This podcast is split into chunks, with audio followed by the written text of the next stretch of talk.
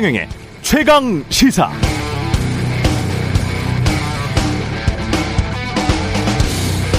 네, 지난주 한 유튜브 방송에서 이재호 국민의힘 상임 고문이 이런 말을 했습니다.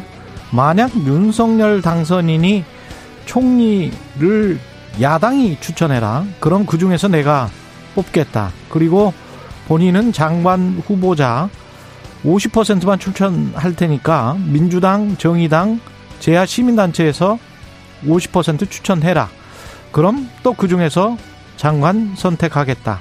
이렇게 했다면 과거와는 전혀 다른 정치를 하는 것이고 그럼 국민들이 크게 환호했을 것이다. 꿈 같은 이야기지만 그러나 노 정객의 지혜가 묻어납니다.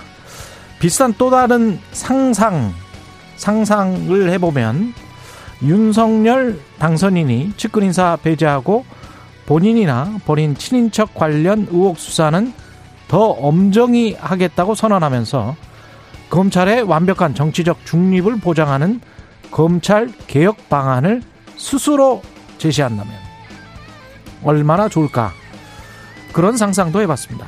그러나 현실은 어목하죠. 마치 일요일 다음마다 꼭 찾아오는 월요일 아침처럼 말입니다. 네, 안녕하십니까. 4월 18일 세상에 이익이 되는 방송 최경령의 최강시사 출발합니다. 저는 KBS 최경령 기자고요. 최경령의 최강시사 유튜브에 검색하시면 실시간 방송 보실 수 있습니다. 문자 참여는 짧은 문자 50원, 긴 문자 100원이 드는 샵 9730 또는 유튜브에 의견 보내주시기 바랍니다. 무료 콩 어플도 많은 이용 부탁드리고요. 오늘 인터뷰 국민의힘 경기도지사 경선 후보 김은혜 의원 만나보고요. 그리고 더불어민주당 송영길 전 대표 서울시장 공식 출마 선언했죠. 만나보겠습니다.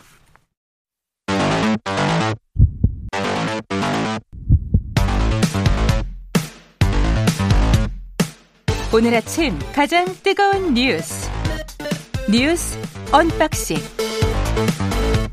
네 뉴스 unboxing 시작하겠습니다. 오늘은 민동기 기자가 안 나오고 네. 김민하 평론가 홀로 나와 있습니다. 안녕하십니까? 안녕하세요. 외롭네요. 예, 외롭습니다. 예. 네.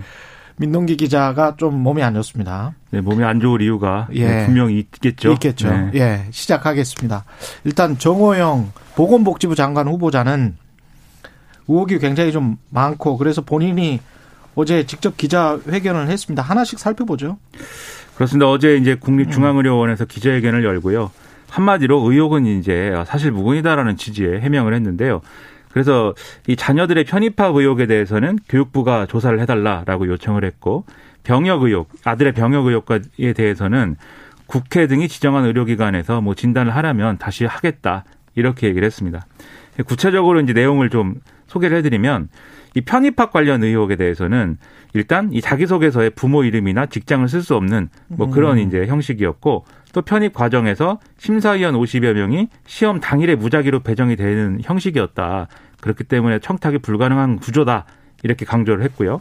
그리고 실제로 이제 어 이런 내용들을 보면은 어 면접이나 서류 평가 점수 보다 어, 학사 영어 성적이 더 이제 높았다. 그러니까 이 면접이나 서류 평가에서 특혜가 이루어진 게 아니다. 이렇게 주장을 했습니다.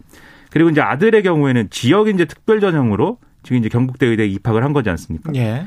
근데 이것도 이게 일종의 맞춤형 전형 아니냐 이제 이런 의심이 있었는데 이게 교육부가 학제 전환 요구 이런 거를 이제 정책적으로 하면서 대구시가 요청을 해서 이제 이루어진 것이지 자신과 음. 관계가 없다.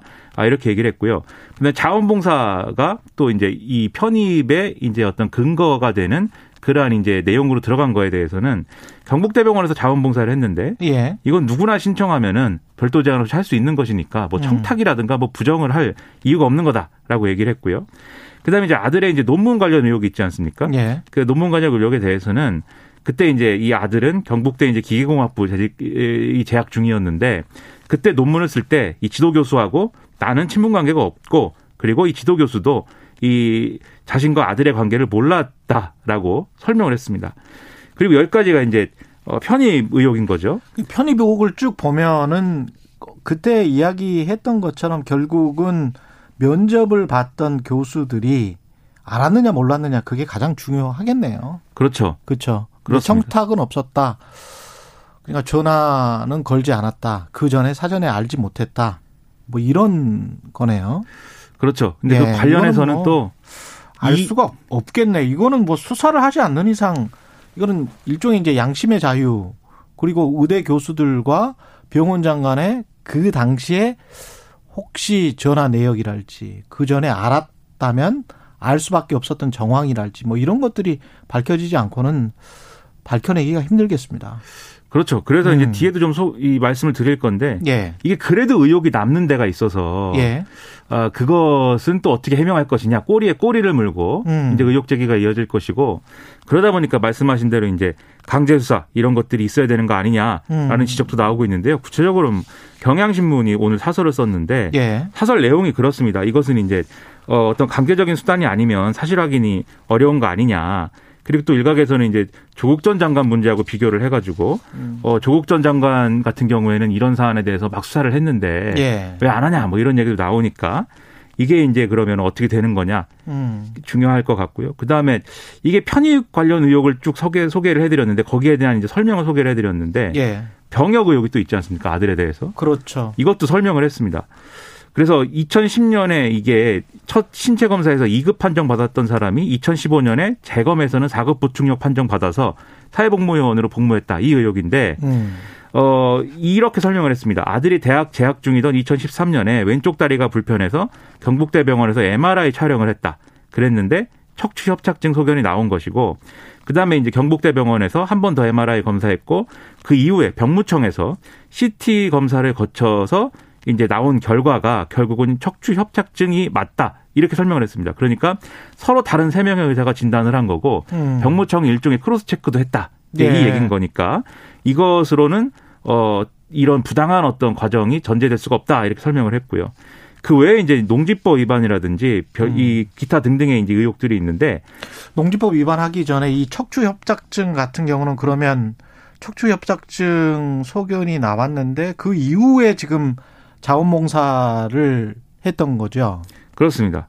그리고 지금 의대 대학원 들어가 있는 것이고 이게 그러면 그 다음에 그냥 금방 나올 수 있는 건가요? 척추 협착증이라는 게?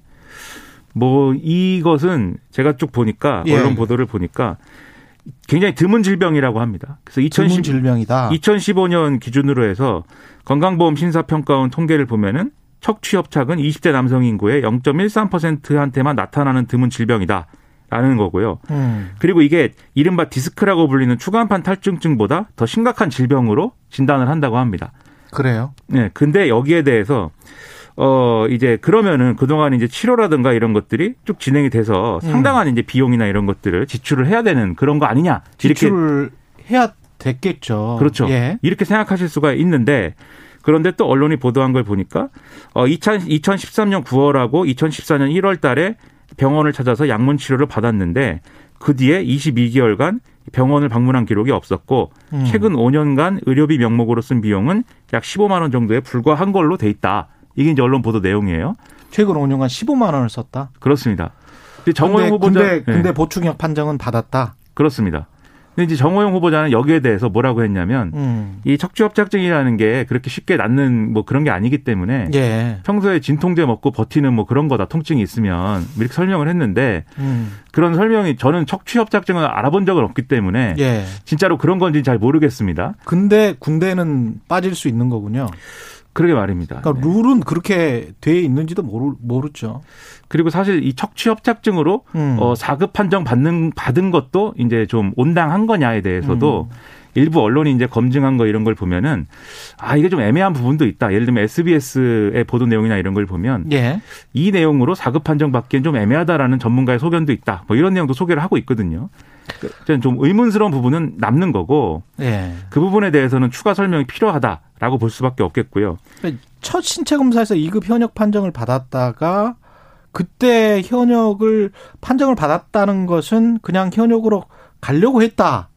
그렇게 생각할 수도 있는데 5년 뒤에 마침 척추 협착증이 있을 때 다시 심사를 받은 건가요? 어떻게든 그 전후 관계는 잘 모르겠습니다, 지금.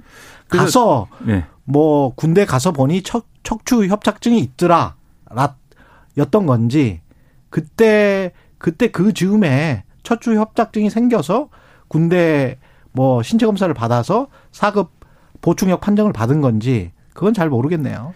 그러니까 아파서 네. 진단을 받았더니 척추 협착증이더라. 그래서 이거는 이제 군대를 안 간 상황이니까 아, 재검 사유다라고 해서 재검을 받았더니 아 역시 맞다 이 얘기거든요 지금 아 그렇게 되는 겁니까? 그렇습니다. 음. 그래서 이게 뭐 여전히 논란이 남는 거고 그다음에 앞서 말씀드린 이제 그 이 편입 의혹 있잖아요. 예. 편입학 의혹에 대해서도 지금 언론이 보도한 걸 보면은 상당히 많은 부분이 의심스러운 데가 있어요. 예. 어떤 거죠? 그래서 2017학년도에 경북대 의대 학사 편입 전형 자료를 보면은 음. 이게 정 후보자 일단 딸에 대해서 어 지금 구술 평가에서 184점을 득점한 걸로 돼 있는데 이게 구술 평가 즉 면접이 이런 형식이었다고 합니다. 지원자들이 모두 세 개의 고사실을 돌면서 이 고사실에 들어가서 면접을 보는 거예요. 예. 그러니까 총세 개의 이 어, 교실에 가야 됩니다. 근데 음. 이세 개의 교실 중에 하나씩 이제 어, 한 교실에 심사위원이 세 명씩 배치가 돼 있어요. 어. 근데 1고사실, 2고사실, 3고사실이 있을 거 아닙니까? 그러면 예. 3고사실에서 이 정후보자 딸이 60점 만점을 받았다는 겁니다. 그래서 1고사실에서는 53점, 2고사실에서는 51점 받았는데 음. 3고사실에서 60점 만점 받았다. 그런데 이 3고사실에 들어간 심사위원 중에 에, 이 정호영 후보자의 경북대 의대 동문이 있고 그다음에 나머지 두 교수도 같이 논문 집필한 경험이 있는 아는 사람들이다 세 명이 어. 라는 거고요. 그리고 이 3고사실에서 만점 받은 학생은 이 정호영 후보자 딸이 유일했다 라는 거예요. 그럼 이 부분은 이제 설명이 안 되죠. 근데 뭐 설명이 될, 수, 될 수도 있죠. 그러니까 정호영 후보자 입장에서 봤을 때는 뭐 정호영 후보자와 이 의대 교수들은 서로 알았을지언정 이 의대 교수들이 이 후, 이 의대 대학원에 지원한 후보가 딸이 자기 딸인지는 몰랐다. 이게 지금 주장이잖아요. 그렇죠. 뭐 그렇죠. 몰랐고 그 음. 블라인드 자기소개서 이런 것이고 음. 그리고 심사위원도 무작위 배정이 돼서 이 세 명이 아는 사람이 세 명이 한 고사실에 모인 것도 뭐 우연인 거고 그러 그 우연 속에서 아무튼 만점이 나온 거다라는 얘기가 되는 건데 이게 뭐 그럴 수도 있겠죠. 뭐 그럴 수도 있는 건데 근데 이런 것 때문에 제가 뭐 다른 뭐 글들을 보니까 어떤 사립대학교의 병원 교수 같은 경우는 음 아주 유명 사립대학인데 그 대학으로 넣지 말라. 그렇죠. 본인이 의대 교수인데 넣지 말라 그랬더라고요. 그래서 그렇죠. 다른 어 대학 의과대학을 지원을 했는데 떨어졌어요. 아 waiting list 대기에 있다가 그래 떨어졌는데 떨어졌다가 그 서울대 공과대학 대학원 가가지고 지금은 아주 잘 됐더라고요. 아. 뭐 그런 스토리를 봤는데 그러니까 이건 전형적인 거죠. 전형적으로 우리가 뭐 선- 선비인지 뭐 우리가 무슨 소상공인 뭐 서민들인지는 모르겠습니다만은 이게 지금 장관 후보자면은 기본적으로 본인의 딸 아들 이게 자기 대학병원에 넣어라라고 하는 게 이게 맞나? 그리고 그렇게 그렇게 생각하는 게 예. 자연스러운 건데 제가 볼 때는 게다가 경북대 의대 지금 동창회를 미국에서 했잖아요. 그렇습니다. 미국에서 했는데 매번 미국에서 하는데 굉장히 친해서 그걸 매번 공무상 출장으로 갔다는 거 아니에요? 병원장이. 그렇습니다. 공무상 출장이면 경북대는 국립대 병원이니까 결국은 그 중에서 우리 돈이 일부 있는 건데 국민 세금으로 공무상 출장을 의대 병 의대 동창회를 갈 정도로 끈끈한 그것도 미국에서 열리는 의사들 미국, 네. 예 그걸 갈 정도 그게 공무상 출장이 용인이 되는 그 정도의 문화고 관행이라면 그러면 의대 교수들과 병원장의 사이가 미국에 있는 의대 교수들이랑도 친한데 그렇죠. 경북대 병원 같은 구조에서 사실 예. 병원장까지 지낼 만한 인사를 모르고 지냈을까라는 의문인 거고 다들 교수들이 그리고 이걸 공무상 출장으로 간 것도 이게 관례였다는 거 아니에요. 그건 당연했다는 거 아닙니까? 그렇습니다. 그리고 그거는 그리고 뭐 그렇게 갈 수가 있다라고 지금 강변을 하고 있는 건데 그것도 저는 이해가 안 돼요. 그러니까 그 사실은. 모든 의혹을 피하기 위해서라도 예. 지원을 하지 말았어야 된다. 이게 상식적인 생각일 텐데 그렇죠. 정호영 후보자가 어제 거기에 대해서 얘기를 했습니다. 예. 아버지가 있다는 이유로 가고 싶은 대학에 지원하지 못하는 게 말이 되겠느냐. 뭐 이렇게 얘기했습니다. 그러니까 우리가 생각하는 거하고는 좀 생각은 좀 다른 것 같아요. 이게 공과 사가 조금 좀 구별을 잘 못 하시는 것 같은데 이- 네, 그 저는 미국의 동창회를 공무상 출장으로 올려서 그게 통과가 되고 그 돈이 쓰였다는 것도 이해가 안 되고 그 다음에 딸 아들이 그렇게 경북대 병원에 의과대학에 그렇게 넣는 게 그게 당연한 건가? 상식적으로 저는 이해가 좀 안 되는데요. 그리고 아들 논문과 관련돼서도 음. 또 지적이 나오는 게 있어요.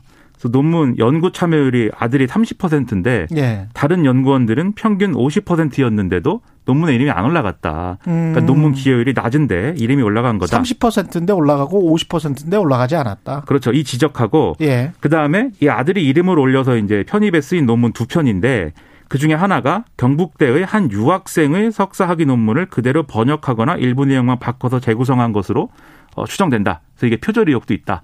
근데 이게 어쨌든 어, 편입의 근거가 됐다. 뭐 이런 지적까지도 있어서 이게 잘 설명이 안 된다. 이런 지적이 나오고 있고요. 제가 설명이 안 된다. 이렇게 말씀드렸지 않습니까? 음. 오늘 대다수의 보수, 보수, 무슨 뭐 진보 이런.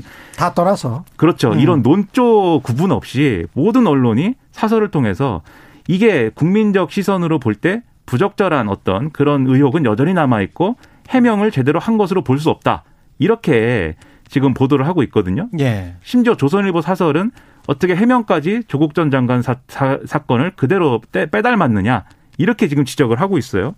그래가지고 상당히 이게 어 그대로 가는 거냐 사퇴를 하는 거냐 이게 또 이 초미의 관심사가 될 수밖에 없습니다. 의혹 자체는 똑같은 것 같습니다. 예, 그렇죠. 전 장관과 농지법 위반도 있는데 농지법 위반에 관해서는 문중의 토지 관련된 문제라 간단하게 말할 부분은 아니다.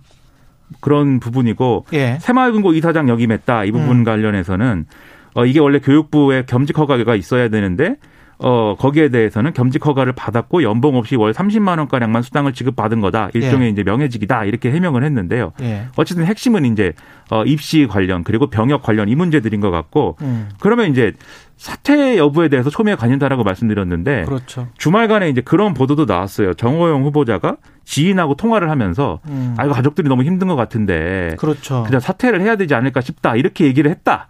라는 보도가 중앙일보에서 나왔는데 중앙일보 나왔죠. 그렇죠. 네. 근데 바로 부인을 했습니다.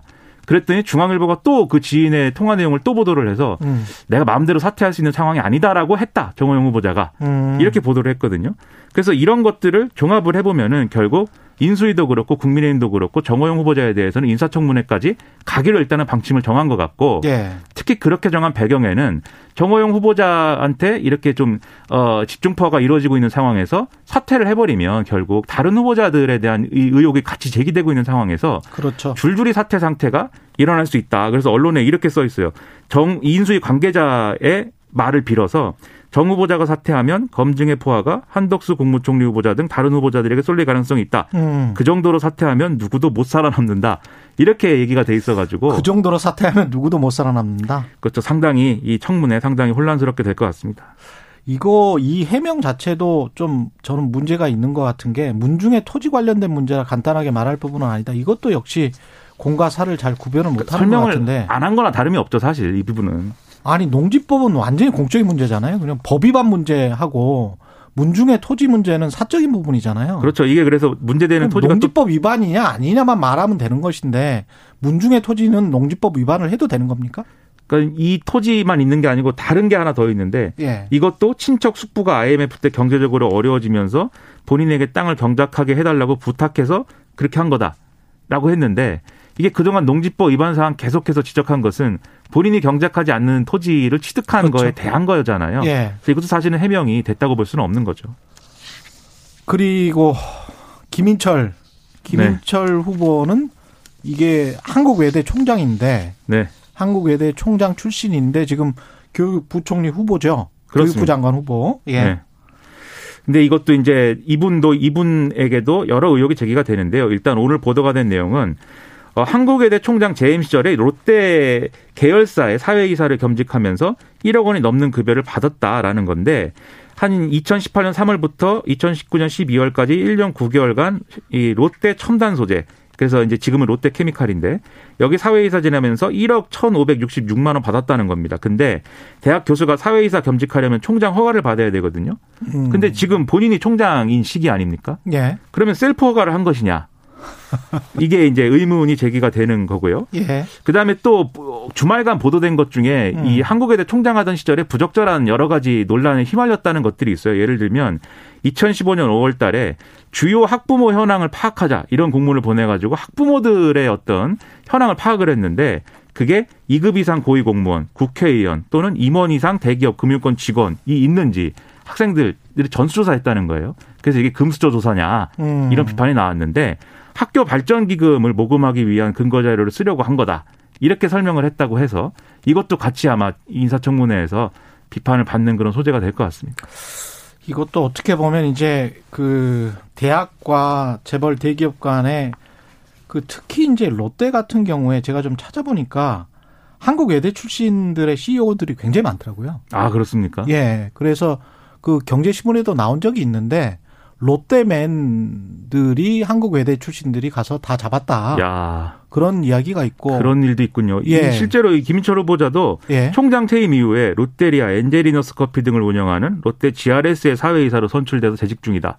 아, 롯데 지주회사 부회장이 네 자랑스러운 외대인상을 또 받았어요. 지난해인가 지지난해. 그렇군요. 예. 그러니까 이제 롯데와 한국 외대 간의 그 최고위급 들끼리는 굉장히 좀 친하다. 아, 흥미진진합니다. 예. 네. 그걸 좀 알 수가 있죠. 예. 저 같은 사람은 전혀 알 수가 없는 세계예요. 예. 네. 뭐 찾아보니까 그런 게 나와 있더라고요. 이게 지금 민주당은 어떻게 하겠다는 어떻게 청문회를 하겠다는 겁니까?